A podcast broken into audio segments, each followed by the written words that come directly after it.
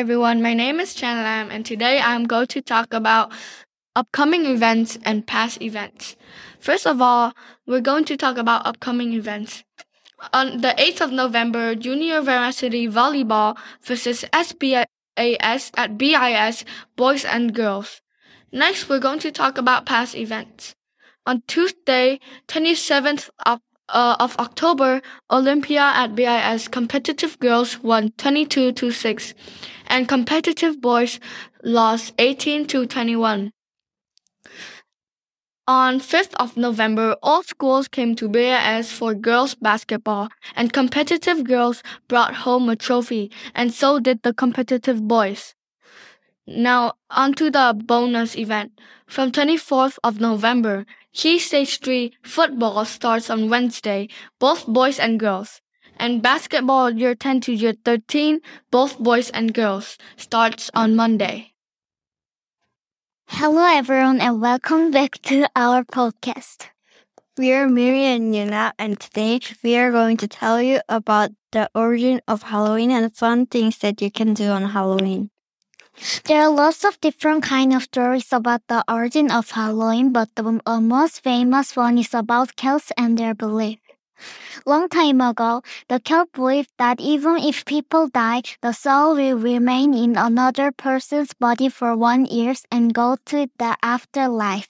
Their New Year's was November 1st, so October 31st was a special to them because they thought the people who died on this day will decide who they will live for the next year. So on October 31st, many ghosts will come around the people's house, but they don't want the ghost come to their house. And Celts believe that if they dress up as scary ghosts or witches, the ghost will run away. So they wear scary costume and it became Halloween. There are lots of different activities that you can do on Halloween. However, I believe that the most popular and common thing is trick or treating.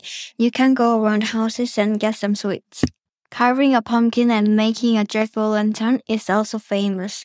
People don't do it often in Vietnam, but in North America, like USA or Canada, people make lots of them to decorate their houses. If you want to enjoy the scary spirit of Halloween, it is a good idea to go to a haunted house.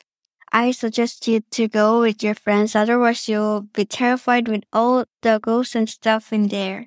This is the end of our part and see you soon. Thank you for listening. Hello everyone, I'm Olivia. Today I'm basically here just to convince you to start journaling because why not? It's a great way to understand yourself better. There are lots of stereotypes about journaling. Some people think of it as an annoying chore or even a waste of time. I used to think like this and quit journaling for a while, but the thing is, journaling should not be something you are required to do every day. To be honest, you can do anything you want with journaling. It doesn't have to be consistent or writing down every little thing you did each day. It's not just about documenting your life. I personally just rant or complain a lot. So today I'm going to talk about four reasons why journaling can be beneficial to your mental health. Okay, number one, a piece of paper can be a better listener than people. I know everyone finds it difficult to just open up to someone and be vulnerable, people would much rather keep everything inside. But in reality, it's not that people don't want to talk about their problems. It's that sometimes you gotta admit people are bad listeners. Sometimes you just need someone to listen, not offer advice. When you're writing things down onto paper, you don't have to worry about judgment or discouragement. It's not like the paper's just gonna start laughing at you. That's weird. No. Number two, writing things down can help clarify your thoughts. Most of the time, we tend to overthink and overcomplicate things people actually get more stressed worrying about a problem than when they're actually facing it. Journaling can help make sense of things and potentially come up with a solution. Speaking of solutions, number three, journaling is a good problem solving tool. By understanding the problem you're facing through journaling, you can start looking back on the situation and decide what to do next. Usually people just worry about the situation and stress about it, but journaling helps you take control of your own situation. Now, you may be thinking you want to try journaling, but you just don't have enough time to sit down, open a notebook, and start writing away. But there are different types of journaling, and some may suit you more than others. You may want to just focus on gratitude or your emotions, or even just brief bullet journaling, which is writing down your goals and to do lists. And also, journaling doesn't have to be on a notebook. I find it easier to journal on my phone notes app when I'm on the go, like when I'm on the bus. My notes app currently just kind of holds my life. Okay, so that was it for why journaling can be beneficial to your mental health. Even if you think you won't end up journaling after listening to this podcast, I highly recommend you try it once. Just keep in mind it's not about journaling, but benefiting from it. Like always, don't be afraid to reach out to someone for help, or in this case, you can reach out to a notebook, I guess. That's all I have for now. Stay safe. What's your name? Uh, hi, I'm Jacinta Pearson. So we've heard you run a marathon. What marathon did you run? Uh, so it was called um, the Vietnam Jungle Marathon, uh, and actually the the race I did was 55 kilometers. Oh. So it's uh, ultra marathon. It's called. So how did you feel like while you were like running the marathon? Um, I felt good. It was in Pu Luong, so it was very beautiful and very and very and very nice. But um, it was very hard, and my legs were very sore. Ah, was there a point in the marathon where you felt like giving up? Um, I don't think there was any point when I felt like giving up. Um, I've done quite a few marathons before, so I've had practice at uh, training my mind to sort of believe that I'm going to complete complete it and finish whatever. But there was definitely some hard points. Um, there was one uh, climb up the side of a mountain that was really really hard. Like it was like climbing up boulders.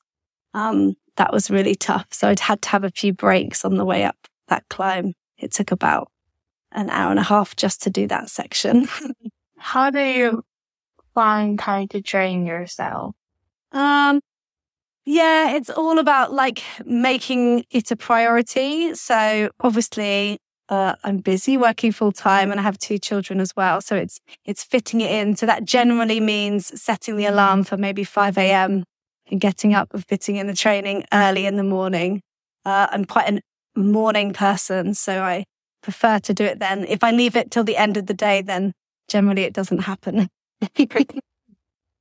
Uh, and next, you which one, which marathon you want to run next? Um, actually, I haven't got any booked in just yet, but um, I would really like to run um, a marathon in Sapa. There's um, there's an event in Sapa which I'd quite like to do.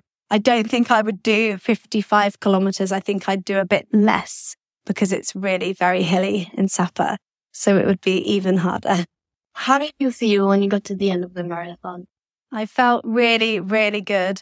I was really surprised because I hadn't done as much training as I wanted to for this one. So um, I was kind of in my head just wanting to uh, finish and not feel too uh, like like not hurt myself or anything like that. But I finished quite well and in quite a good time. And then when I finished, I realized I'd finished in second place, female. So that was really, really great. So I felt, I felt really good because I've never uh, got in a like one, two, three position before in a race. So Uh, and lastly, do you think you used perseverance throughout the marathon? Oh yeah, absolutely. I don't I don't think you could do an event like that if you hadn't if you weren't good at having at, at persevering because there's lots of times when you do think, "Oh, I don't know if I can do this," or there's like struggles. So you have to have a really strong mindset before you go into it. I think when you're running long distances, you yeah, you really have to have a positive mindset and actually your your body can go on a lot further if your mind believes it can. Your body will sometimes tell you, we've got to stop. I need to slow down. But if your mind is saying, no, no, come on, keep going, you can always go a little bit, a little bit more and you can really surprise yourself with what you can achieve. All right. I think that so. Uh, thank you for give like giving us time to interview you, and I think it's really cool that you got second place in female throughout the whole marathon. Cool. Thank you. It was nice to be interviewed about it. Thank you.